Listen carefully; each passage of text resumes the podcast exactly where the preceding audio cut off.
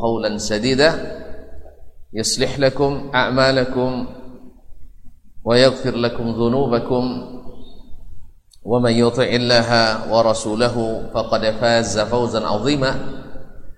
أما بعد فإن أصدق الحديث كتاب الله وخير الحدي حدي محمد صلى الله عليه وسلم وشر الأمور محدثاتها وكل محدثة بدعة.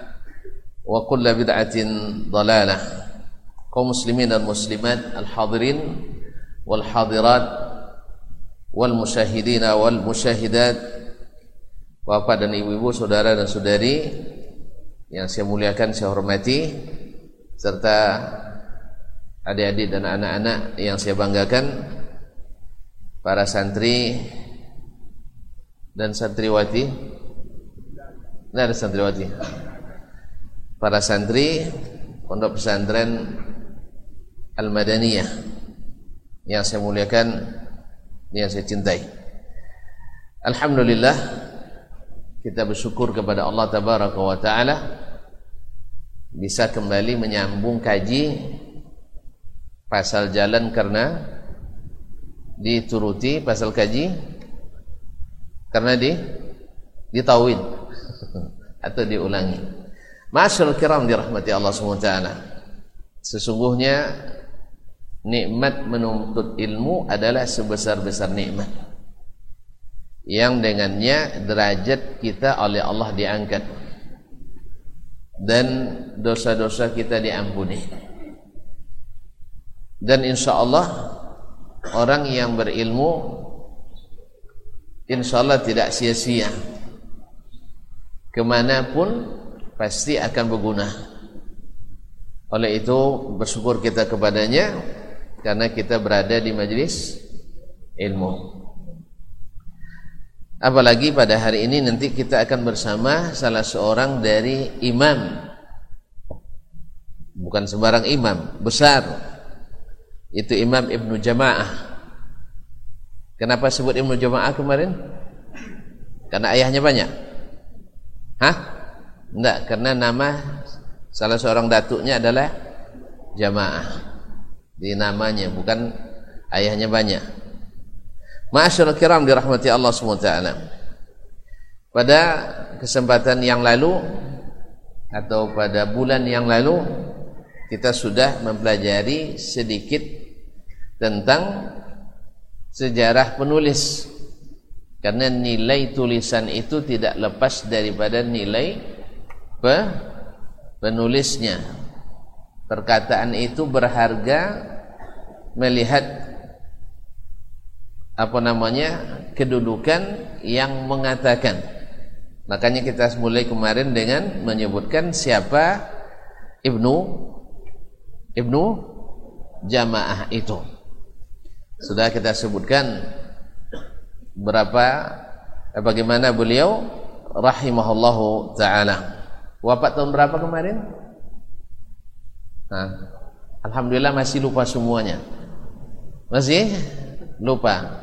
Lahirnya? Ya gimana nak hafal wafatnya Ustaz? Wafat kita aja belum hafal gitu ya. Subhanallah. Wafat tahun 700 Hah? 30 33 Hijriyah. 33 Hijriyah. Beliau tinggal di mana kemarin?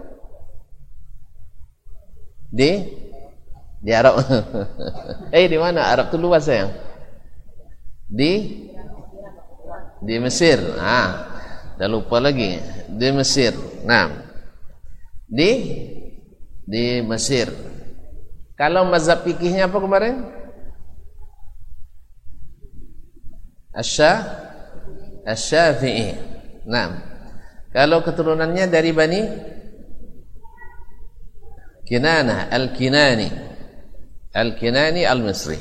Rahimahullah taala wafat 733. Banyak ilmu yang diwariskannya, banyak kitab yang dituliskannya di antara yang banyak yang di banyak dibaca orang dan dikenal adalah kitabnya Tazkiratu Tazkiratu As-Sami' Nah, siapa yang hafal judulnya? Ayo, tunjuk tangan yang hafal judulnya. Ya, silakan. Judul kitabnya. Ulang. Dari awal. Iya. Enggak, judul kitabnya. Tazkiratu. Ah. Alhamdulillah masih lupa. Ha. Ah. Fi adabi. Hah? Itu aja. Setengah ya. Sini saya kasih setengah. ya, dia. Terpaksa dipotong. Setengah aja ya. Masya Allah. Jazakallah khair. Marhaban. Ya. Tazkiratus sami' wal mutakallim fi adabi al-alim wal muta'allim. Ah, fi adabil alim wal muta'allim. Dihafal ya? Ya dihafal kan itu. Masa judul aja enggak hafal? Ya ditulis oleh Imam Ibnu Jamaah Al-Kinani Al-Misri Al-Syafi'i wafat 7 7 3 3 Besok besok saya tanya lagi mungkin Besoknya tanya lagi Sampai hafal Taib Wafat tahun 7 33 Masehi. Hijriah. Ah, Alhamdulillah. Dah, mantap tuh. Hijriah. 733 Hijriah. Berarti ulama abad ke berapa? Abad ke 8. Kalau sudah di atas 700 abad ke-8. 100 di atas 100 kan abad kedua. Di bawah 100 abad pertama, iya kan? Baik. Abad ke-8. Dalam lama atau masih baru? Udah berapa tahun? Ah, tujuh tahun, 700 tahun lebih. 700 13 eh 710 tahun dari sekarang wafatnya. Dah lama tuh belum? Lama ya, umur berapa? 700 berapa umur? Ah, Baik. Masyaallah kiram dirahmati Allah Subhanahu wa taala. Sekarang kita mulai membaca mukaddimahnya. Karena kita ini dimulai dengan mukaddimah dan berisi lima bab, berisi lima lima bab. Dan masya Allah yang akan kita pelajari bukan hanya adab pelajar, adab guru pun. Jadi jangan bukan adik-adik saja yang dapat faedah, saya sendiri juga dapat faedah guru-guru kita. Karena memang ilmu ini bil adab. Bahkan tidak sedikit as-salaf para ulama dulu menyebutkan bahwasanya mereka belajar adab lebih lama dari belajar ilmu. Belajar adab lebih lama dari belajar ilmu. Sebab siapa yang menjaga adab ilmu cepat dapat. Tapi siapa yang belajar ilmu tak beradab ilmu cepat pergi. Saya ulang. Orang yang menjaga adab baik adab guru, adab murid. Nah, siapa yang menjaga adab, ilmu cepat dapat. Mudah didapat. Sebaliknya, siapa yang banyak ilmunya, tak menjaga adab, cepat ilmunya pergi. Jelas? Nah, jadi oleh sebab itu, adab itu adalah alat untuk menjaga ilmu kita. Makanya para ulama dulu memulai adab dulu sebelum ilmu. Adab dulu sebelum ilmu. Al-adabu qabla al-ilmi adab sebelum ilmu. Sebab kalau tak beradab ilmu payah dapat. Dah dapat pun tak membuat kita lebih baik. Banyak orang berilmu tapi tak beradab akhirnya tidak bermanfaat ilmunya. Padahal kita Tujuan dari ilmu itu ibarat menanam untuk berbuah, iya tak? Tanam jagung, subur-subur, tak berbuah. Suka? Hah? Tanam lado, merah daunnya, buah tak ada. Awak nak tanam cabai merah kan, tapi yang merah daunnya. Mau? Enggak. Jadi kita berilmu ini seperti menanam menanam pohon. Kalau tanam durian, supaya ada bawa. Saya ingat durian tadi ha. Karena apa tadi bilang ada durian katanya. Masya Allah. Jazakallah khairan. Kaum muslimin dan muslimat dirahmati Allah. Oleh sebab itu kitab ini menjadi bahan bacaan oleh para penuntut ilmu sejak zaman penulis sampai hari ini. Dan alhamdulillah kami juga ketika pertama sampai di Madinah, ya masa kami dulu set, antum tidak lagi barangkali, tidak lagi kan? Masa kami dulu pas sampai di Madinah dibagi kitab langsung, buku pelajaran selama empat tahun itu sudah lengkap, termasuk kitab ini, termasuk kitab ini. Dan awal pelajaran dimulai selalu diingatkan kepada adab. Kepada adab belajar dan adab menuntut ilmu. Karena adab itu adalah alat menjaga ilmu. Sama antum banyak duit tapi diserak-serak saja, hilang dia kan? Nah, penjaganya adab itulah untuk menyimpan ilmu tersebut.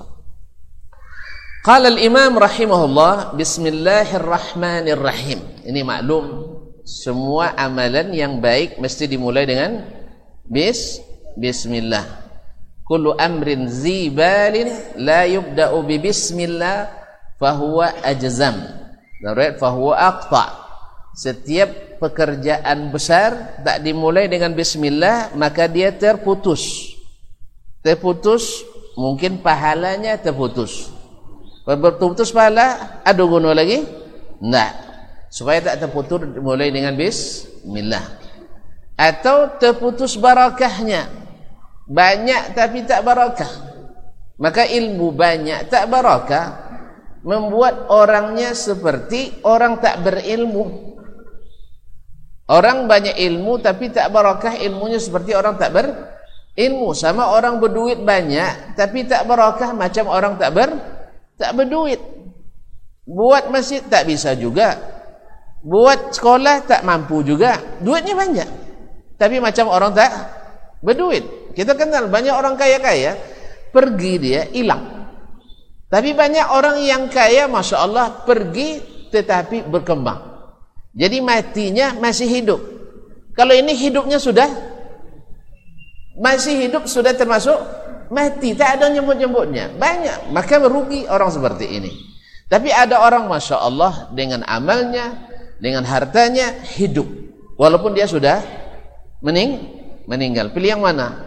Jadi orang mati semasa hidup atau orang yang hidup walaupun sudah mati takut ya tengok orang hidup maksudnya bukan dia bangkit di kubur lagi tidak maksudnya adalah bahwa setelah matinya orang menyebut dan berdoa untuknya. Semoga Allah merahmati si fulan. Masya Allah di sini dulu tak ada masjid, dia bangun masjid. Semoga Allah mengampuni si fulan. Dulu anak kami payah nak sekolah, sekarang dia buatkan sekolah. Rahimallahu fulan. Berapa kali dia kasih kami berbuka. Ya kan? Dikasih makan, suka tak? Hah? Dikasih makan suka? Masya Allah tabarakallah. Tapi banyak orang, subhanallah, duit banyak, tapi tak terdengar-dengar buat kebaikan. Sama juga dengan orang berilmu tadi. Banyak orang berilmu, tapi tak nampak hasilnya. Di badannya tak nampak, di lingkungannya tak terlihat, seperti tak berkesan sama sekali. Oleh sebab itu mungkin di sini perlu kita kembali mengajar atau belajar memulai dengan bis Bismillahirrahmanirrahim. Kemudian dengan bismillah, setiap orang memulai amalannya dengan bismillah, mesti dia ingat Allah tabaraka wa taala. Untuk mengingatkan kita bahwasanya amal itu mesti ikh mesti ikh ikhlas. Ini adik-adik kalau tak ikhlas di sini, eh, tak ikhlas berat meninggalkan ayah dan emak kita. Berat tak? Hah? Dulu di rumah jarang kena marah, di sini tak pernah kena marah. Mana yang suka? Di rumah jarang kena marah, di sini tak pernah kena marah. Mana yang senang? Hah? Senang di rumah juga, walaupun kena marah. Subhanallah, memang senang di rumah. Semua kita senang di rumah. Masya Allah, semua kita ada. Tapi subhanallah tapi dengan keikhlasan semuanya jadi ringan. Sebab apa? Di sisi Allah itu lebih besar. Allah lebih sayang kepada kita dari ayah dan mak kita. Tahu tu? Allah lebih sayang pada kita dari ayah dan mak kita. tahu Allah lebih sayang kepada kita dari ayah dan mak kita. Ma'asyiral kiram dirahmati Allah Subhanahu wa taala, kita lanjutkan. Berkata Imam rahimahullah taala, alhamdulillahil barrir rahim. Segala puji bagi Allah. Al-barru yang banyak kebaikannya. Al-barru kathiru al-khair kathir al-khair. Maka salah satu dari nama Allah adalah al-barru. Makanya ada nama orang Abdul Bar. Abdul Bar. Ada seorang ulama di Andalus bernama ha, terkenal Ibnu Abdul Bar. Ibnu Abdul Bar. Hamba Allah yang banyak kebaikannya. Ar-Rahim yang maha penyayang. Ar-Rahim maha penyayang. Penyayang Ar-Rahim yang meliputi nah, yang meliputi sekalipun orang yang non-Islam, rahimnya Allah masuk dalam. Jadi kalau Ar-Rahman itu hanya bagi orang-orang ber, beriman. Al-Wasi' yang maha luas. Allah maha luas. Al-Alim yang maha mengetahui. Tidak ada yang tersembunyi daripadanya. Oleh sebab itu, kalau nak minta ilmu, minta ke siapa? Ke Allah. Ya, kalau nak ilmu banyak, minta ke Allah. Seperti Nabi disuruh oleh Allah, waqur Rabbi zidni ilma. Katakan, Ya Rabbi, tambah ilmu saya. Jangan pergi ke kuburan Raden Patah. Ini karena ada pula ya. Kalau nak maju di pendidikan ke kuburan Raden Patah, nak maju ekonomi ke Raden Kud, eh, Sunan Kudus katanya kan dan sebagainya sebagainya. Enggak. Minta kepada Al-Allam, Allamul Ghuyub, Alimul Ghaibi wasyahada. Allah tabaraka taala yang tak satu pun tersembunyi daripadanya. Jelas? Makanya Nabi alaihi menjadi orang paling berilmu di dunia. Siapa orang paling berilmu di dunia? Rasulullah sallallahu alaihi wasallam. Kenapa? Karena Hah? Karena dapat ilmu dari Allah. Allah yang berikan dia. Sehingga jadilah nabi manusia paling cer cerdas. Jadi kalau ada yang nanya nanti, siapa orang paling cerdas sedunia? Siapa? Muhammad sallallahu alaihi wasallam bukan Albert Einstein jauh Albert Einstein di bawah tu maka Ibnul Jauzi menulis kitab Al-Azkiya maka beliau menyebutkan manusia tercerdas itu adalah para nabi dan yang paling cerdas di antara seluruh nabi adalah Muhammad sallallahu alaihi wasallam kemudian datang setelah mereka para nabi al-khulafa ar-rasyidin al-khulafa Ar-Rasyidin Al-Mahdin. Kenapa mereka cerdas? Karena Allah yang beri mereka il ilmu. Oleh sebab itu, orang-orang cerdas itu dulu dididik dengan apa? Al-Quran dan dan sunnah. Al-Quran dan hadis. Jadi kalau tuan-tuan nak jadi cerdas, mesti belajar. Saya ulang. Generasi sahabat dulu jadi manusia paling cerdas. Kenapa? Dengan Al-Quran dan hadis. Oleh sebab itu kalau nak jadi orang cerdas mesti belajar mesti belajar Al-Quran dan hadis. Al-Quran dan hadis bukan hadas. Bukan hadas. Nah, jadi oleh sebab itu kalau nak cerdas belajarlah yang dua ini karena dengannya Nabi wasallam menjadi super super cer cerdas. Dan alhamdulillah ya bagi yang mau meneliti ini sudah diliti orang untuk yang yang akademisi ya bahwasanya Al-Qur'an itu mencerdaskan pernah diteliti oleh orang dulu ini mungkin ada adik belum sekarang masanya ya diteliti tahun 1120-an diteliti oleh beberapa negara kok umat Islam itu banyak yang cerdas-cerdas ternyata rahasianya ada pada Al-Quran dan bahasa Arab. Jadi kalau nak jadi orang cerdas mesti belajar Al-Qur'an dan bahasa Arab. Jelas? Jelas? Kalau tidak jelas saya tambah jelas. Nah, jadi makanya orang-orang yang hafiz Quran, orang-orang yang pandai bahasa Arab mesti cerdas-cerdas. Mesti cerdas, cerdas. Alhamdulillah. Karena memang dulu kita sebenarnya tidak perlu penelitian, tapi diteliti oleh Prancis, Inggris dan uh, Italia dulu atau selainnya mereka buat penelitian tiga negara secara internasional ternyata rahasia kehebatan umat Islam ada pada Al-Quran dan bahasa dan bahasa Arab. Saya tidak akan perpanjang di sini soalnya panjang nanti. Ya. Jadi oleh sebab itu Allah SWT maha alim, maha beril, berilmu. Zil azim yang memiliki karunia yang besar. Karunia Allah kepada kita sangat besar. Ya kalau ada nak tahu saja kamu bernapas pakai apa? Bernapasnya apa yang dihirup? Hmm? Oksigen. Oksigen mahal apa murah? Mahal apa murah? Mahal. Sekarang oksigen jadi langka malah. Alhamdulillah gratis, gratis. Gra gratis. Baik kamu hidup karena ada darah, betul kan? Berapa liter darah diminum sehari? Eh diminum, dipakai sehari. Hah? Ada yang tahu? Tunjuk tangan. Ya, yang tahu tunjuk tangan. Berapa darah yang digunakan oleh tubuh kita sehari? Hah? Wallahu alam. Nih jawabannya bagus sini sini. Wallahu alam. Tahu tahu tahu tahu.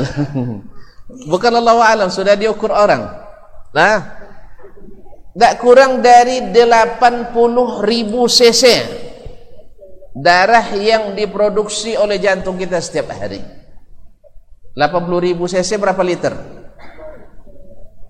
Seliter berapa cc? Nah, alun-alun sampai kaji lagi. Taib. Seribu cc satu liter.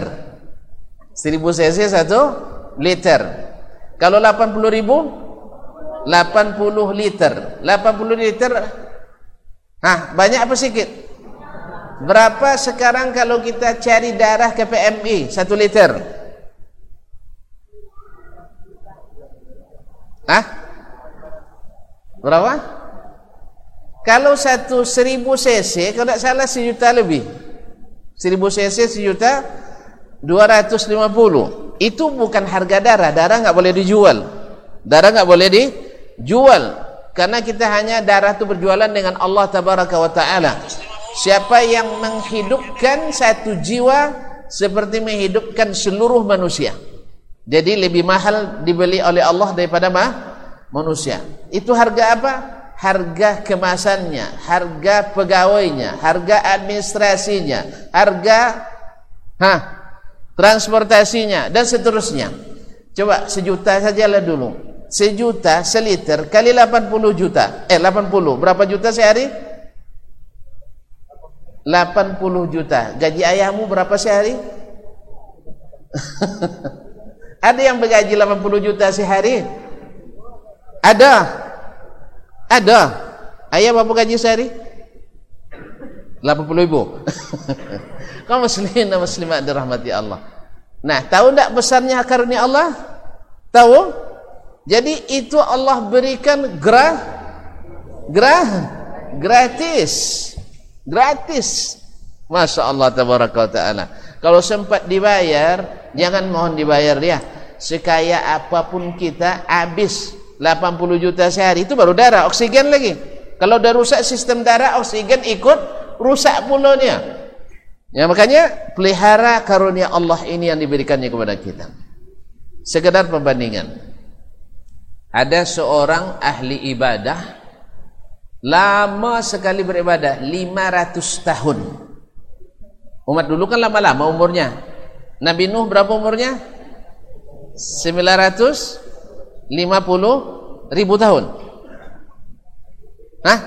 950 tahun ada yang tahu ayatnya tolong tunjuk tangan tidak ada Hah?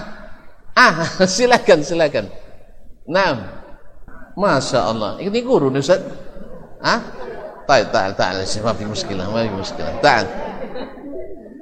Guru pun ikut berkompetisi. Saya kasih setengah juga. Masya Allah. Zakallah khair.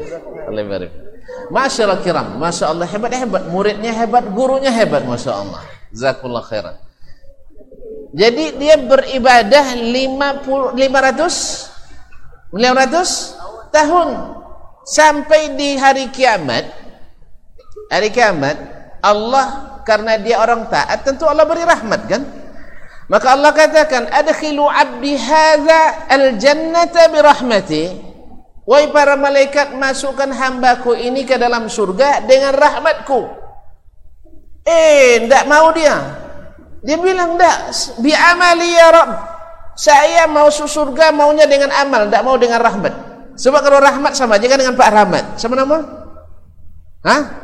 Iya, kalau dengan rahmatmu sama aja dengan yang umurnya 60 tahun, 63 tahun. Saya enggak 500 tahun beribadah. Akhirnya dia tongkau juga. Dia bilang, enggak, saya nak masuk surga karena amal, bukan karena rahmat Allah. Padahal Nabi bilang masuk surga karena rah rahmat subhanallah tiga kali Allah katakan masukkan surga dengan rahmat kasih sayang dia tak mau saya dengan amal akhirnya kalau gitu ayo kita hitung nah, hitung lagi ini Allah subhanahu wa ta'ala maka ditimbanglah amalan 500 tahun. Lama apa sebentar? Lama sebentar? Lama sekali. Bukan lama aja lama sekali.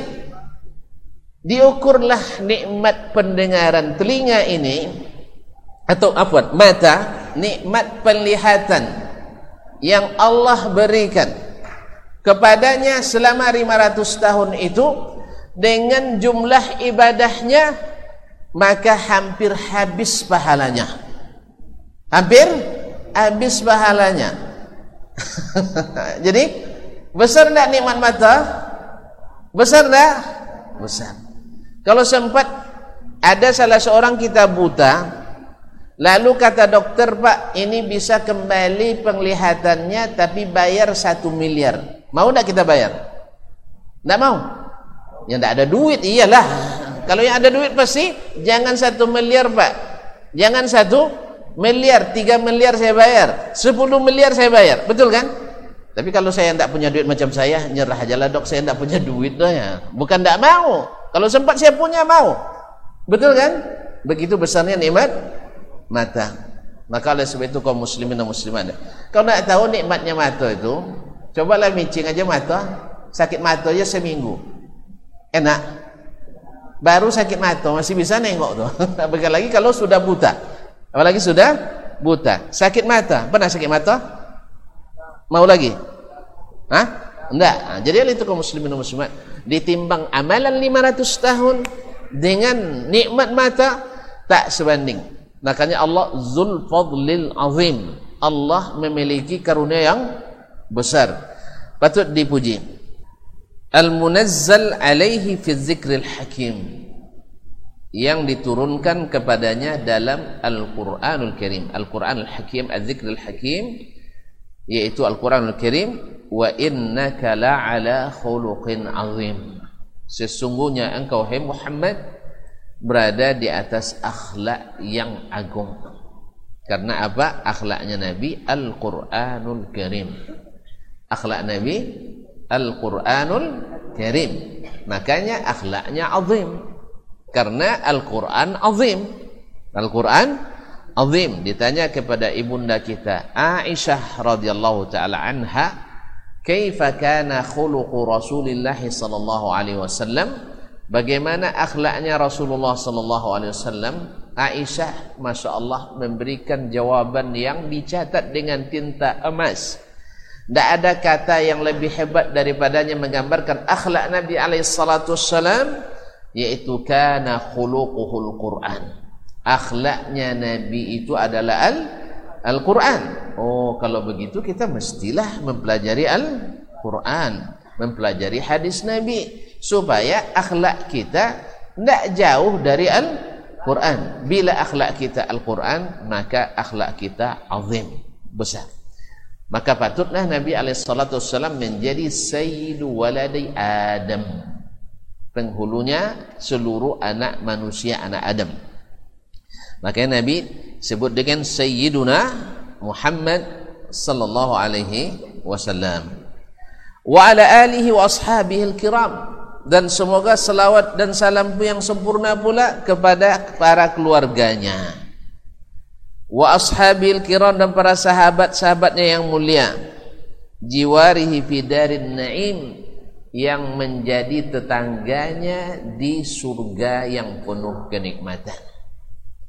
Ya orang-orang yang dekat dengan nabi yang setia di atas jalan nabi berjihad bersama nabi tentu menjadi tetangganya di dalam surga yang abadi bersama nah, Nabi sallallahu alaihi wasallam. Amma ba'du.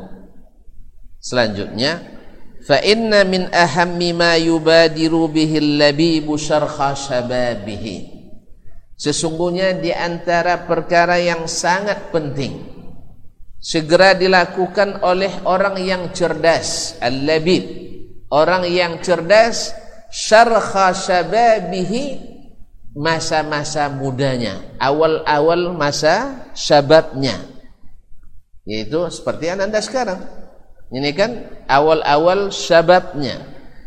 Syarha syababihi yakni nadarata syababihi di saat sedang segar-segarnya.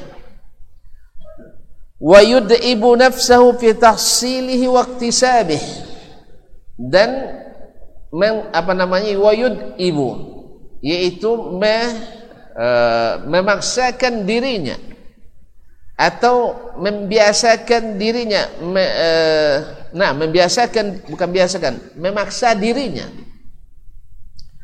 untuk menghasilkan dan mencarinya husnal adabi yaitu baiknya adab jadi yang perlu dicari oleh kita di saat-saat sedang tumbuh ini dan yang mesti kita berusaha keras. Nah, ya, berusaha keras memaksa diri untuk berusaha keras menghasilkannya dan mengusahakannya adalah husnal adab.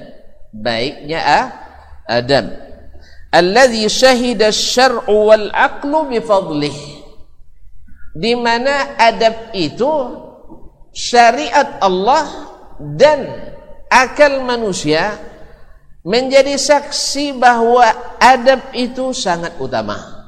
Bahwa adab itu adalah sesuatu yang utama. Orang akan dipuji orang karena adabnya atau karena kurang adabnya? Karena adabnya secara akal dan secara syar'i. Bila kita temukan orang yang suka rendah hati, orang yang pemurah, orang yang pemaaf, ya tak? orang yang mendahulukan orang lain daripada dirinya orang yang tidak mendendam tidak iri dan dengki tidak hasad tidak dendam kesumat tidak mengadu domba tidak berghibah semua ini terpuji secara akal Masya Allah si Fulan tidak pernah menyakiti. Kalau disakiti dimaafkannya. Kalau menimbang diberatkannya untuk kita. Kalau memilih suruhnya kita dulu baru dia ngambil dan seterusnya. Ini semua manusia menyenanginya. Dan itu pun syariat Allah menyanjunginya. Oleh itu kaum muslimin dan muslimat, kalau begitu berarti ini barang berharga. Barang berharga. Makanya ketika membahas tentang al-fata, pemuda sejati, ya pemuda sejati bagi yang ingin lebih detail silahkan dengarkan ceramah Ustaz di situ tentang pemuda sejati. Kalimat al-fata itu bukan sembarangan yaitu orang yang memiliki sifat-sifat adab seperti itu pemberani dalam kebenaran. Pemberani dalam kebenaran. Cepat dalam memberikan bantuan dan pertolongan. Tidak teragak-agak dalam berbuat kebaikan. Cepat mengambil keputusan yang baik. Dan bila ada yang bersalah seperti tidak diketahui kesalahan itu dan bila dia yang bersalah cepat minta maaf dan tidak mengadu domba dan tidak menimbulkan masalah di antara sesama ini adalah orang-orang yang disebut dengan al-fatah Tapi bukanlah maknanya harus dicintai oleh semua orang. Tidak. Karena Nabi kita alaihissalatu wassalam yang sebaik-baik hamba tidak berhasil menjadi orang yang dicintai seluruh ma manusia. Hanya yang mencintainya orang-orang beriman. Orang kafir sayang sama Nabi? Tidak ya? Hah? Yang sayang ke Nabi adalah orang-orang yang beriman dan mengikutinya. Ma'asyurul kiram nikmati Allah SWT. Taib wattafaqatil ara'u wal asinatu ala syukri ahli. Dan seluruh pendapat dan lisan sepakat untuk bersyukur kepada atau berterima kasih kepada orang yang punya adab. Pasti akan disyukuri orang. Naam. Wa inna haqqan nasi bihadhil fadilatil jamilah dan orang yang paling berhak untuk mendapatkan sifat yang indah ini wa aulahum bihiyazati hadhil martabatil jalilah. Dan orang yang paling patut pula untuk mendapatkan kedudukan yang mulia ini ahlul ilmi. Orang yang berilmu. Orang yang berilmu. Sebab orang berilmu itu dilihat. Orang berilmu itu diperhatikan orang berilmu itu dicontoh maka mereka lah yang paling berhak memiliki adab yang baik yang sepakat syariat dan akal untuk berterima kasih kepada orang yang memiliki adab tersebut. Kalau tuan-tuan lihat ustaz tidak pernah senyum, senang? Hah? Tidak ada senyum sama sekali, senang? Atau lewat tak salam sama sekali, senang? Ya tidak. Ternyata kita jangankan yang di bawah, yang di atas kita sekalipun, antum punya ayah yang tak pernah senyum, suka? Misalnya nih saya tidak, saya tidak tahu ayahnya siapa. Nah, misalnya kalau punya ayah yang tak pernah senyum, suka? Hah? Masam terus. Tak pernah manis. Suka? Suka?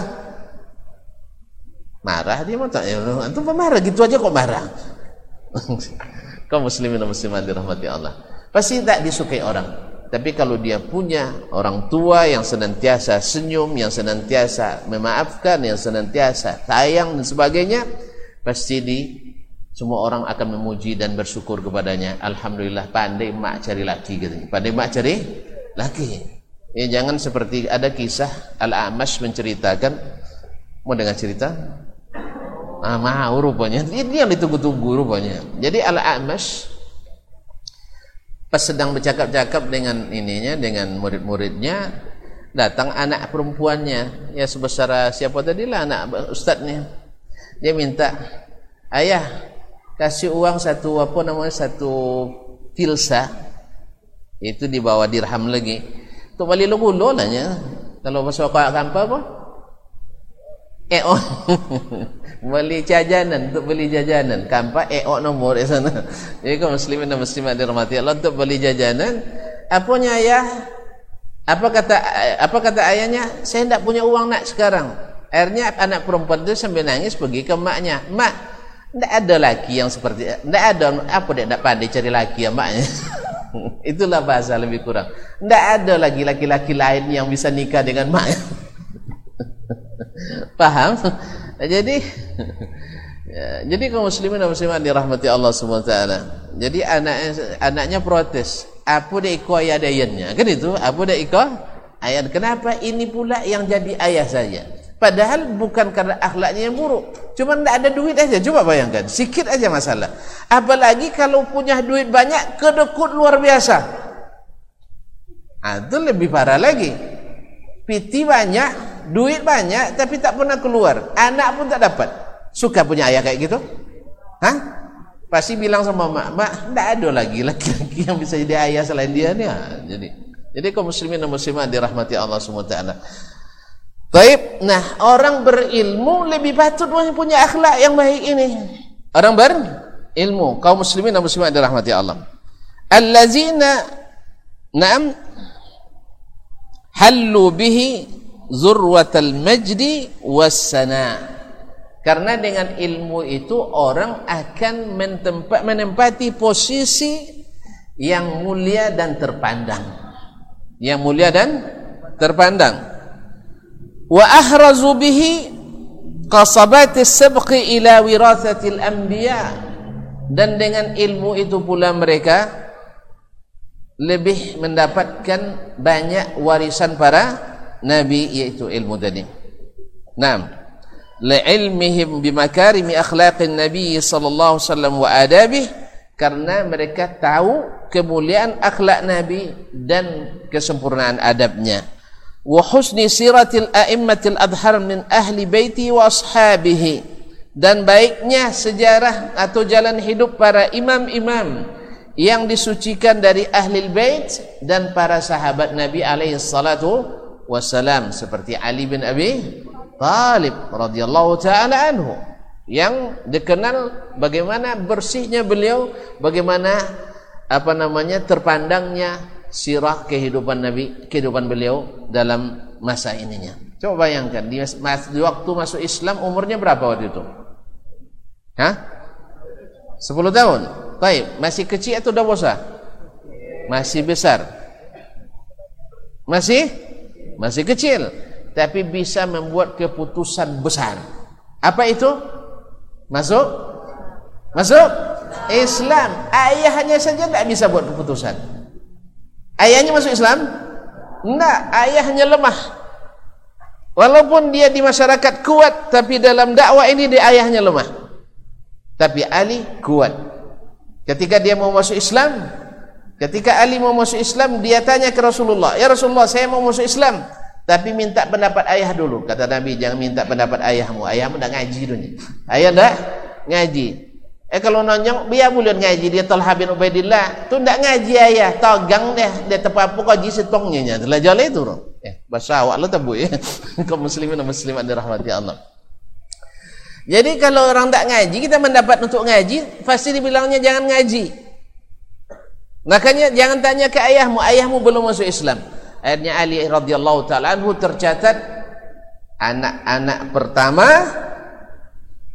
ah yang masuk Islam. Jadi kan wanita pertama masuk Islam siapa? Khadijah radhiyallahu taala anha. Laki-laki pertama masuk Islam siapa? Abu Bakar Siddiq radhiyallahu taala anhu hamba sahaya yang pertama masuk Islam Masya Allah tabarakallah Zaid bin Harithah ini kemuliaan. Coba masuk Ali di dalamnya. Jelas? Anak kecil itu tapi sudah berani membuat keputusan luar biasa sehingga wajarlah dia menjadi orang luar biasa dalam is Islam. Analladzi sammatni ummil haidarah saya yang diberi nama oleh ayah oleh ibu saya dengan al haidarah apa makna haidarah anak singa jadi kalau buat nama anak nanti anak singa tu panggil contoh singa memang gitu jadi kaum muslimin bagak itu ya. Kaum muslimin dan muslimat dirahmati Allah. Habis waktu saya kita selesaikan satu alian ini ya. Kalau selesai mukadimah tidak nampak ya. Ini kalau salah ajak nampaknya saya baik khair insyaallah. Kaum muslimin dan muslimat dirahmati Allah. Wa bima kana afwan qala ibn sirin la ilaha illallah waqtada bihadihim fi wa hada waqtada bihadihim fihi masyayikhul khalaf Naam wa bima kana ili aimatu ulama salaf dan mereka juga lebih tahu bagaimana para ulama-ulama besar as-salaf. Alladhi bihadihim waqtada bihadihim fihi masyayikhul khalaf yang menjadi ikutan bagi syekh-syekh di kalangan khalaf. Jadi a'immatus salam para a'immah di zaman as-sahabat zaman sahabat zaman tabi'in mereka dekat dengan Nabi alaihi salatu wassalam sehingga akhlak dan adabnya persis seperti Nabi alaihi salatu wassalam dan mereka ini yang diikuti oleh masyayikhul khalaf orang-orang yang setia mengikuti Nabi alaihi salatu wassalam. Masyaallah kiram qala ibn Sirin kanu yata'allamuna al-hadiya kama yata'allamuna al-ilma. Mereka Ibn Sirin berkata tahu Ibn Sirin ya enggak ada ya? Muhammad Ibn Sirin Al-Basri salah seorang imam besar di masa tabi'in. Ulama khilaf siapa ulama tabi'in yang paling a'lam yang paling berilmu? Ada yang menyebut Ibnu Sirin ini mazhab Imam Al-Bukhari. Ada yang menyebut Sa'id Ibnu Musayyib ini kata Imam Malik. Ada yang menyebut Al-Hasan Al-Bas Al-Basri dan ada yang menyebut yang lain. Tapi yang paling wallahu taala alam yang paling dekat insyaallah adalah Sa'id ibnul Musayyib. Tapi Sa'id Muhammad bin Sirin salah satu dari yang terafdal di zaman ta tabi'in. Dia berkata kanu yata'allamuna al-hadya qabla yata'al kama yata'allamuna al-ilma. Mereka dulu belajar al-hadya. Al-hadi adalah cara hidup adab. Belajar adab seperti mana mereka belajar ilmu. Jadi adab itu juga dipelajari. Bukan hanya belajar ilmu. Ma'asyarul kiram dirahmati Allah. Wa qala al-Hasan berkata Hasan min afdalit tabi'in juga. Orang yang paling afdal di masa tabi'in. In kana ar-rajulu la yakhruju fi adabin yaksibuhu sinin thumma sinin. Bahwa ada orang yang pergi keluar dari rumahnya, dari negerinya mencari adab bertahun-tahun lamanya bertahun-tahun lamanya. Kemudian pergi lagi bertahun-tahun untuk mempelajari adab. Seperti kata imam kita Asy-Syafi'i rahimahullah taala tagharrab 'anil awtani wasafir fa fil asfari khamsu fawaidi. Teruskan. Ilmun wa adabun wa iktisabu ma eh, afwan. Tafriju hammin wa iktisabu ma'ishatin ilmun wa adabun Nah, sambung satu kata lagi, dua kata lagi. Wasuhbatu Tidak ada yang nyambung. Wasuhbatu majidi. Tagharrab anil awtani wasafir. Fabil asfari khamsu fawaidi. Tafriju hammin. Waktisabu ma'isyatin. Ilmun. Wa adabun. Wasuhbatu majidi. Ada yang hafal? Sekali donger? Hah? Dua kali tidak juga? Tiga kali tidak juga? Seribu kali? Jawab diulang kayaknya maka di antara mereka keluar dari pergi musafir itu yang dicarinya pertama tafriju hammin menghilangkan kegalauan. Kalau kadok kampung galau kita kadang-kadang pergi keluar. Udah waktu sabu ma'isyatin mencari penghidupan. Ilmun cari ilmu. Wa adabun cari adab. Apa lagi?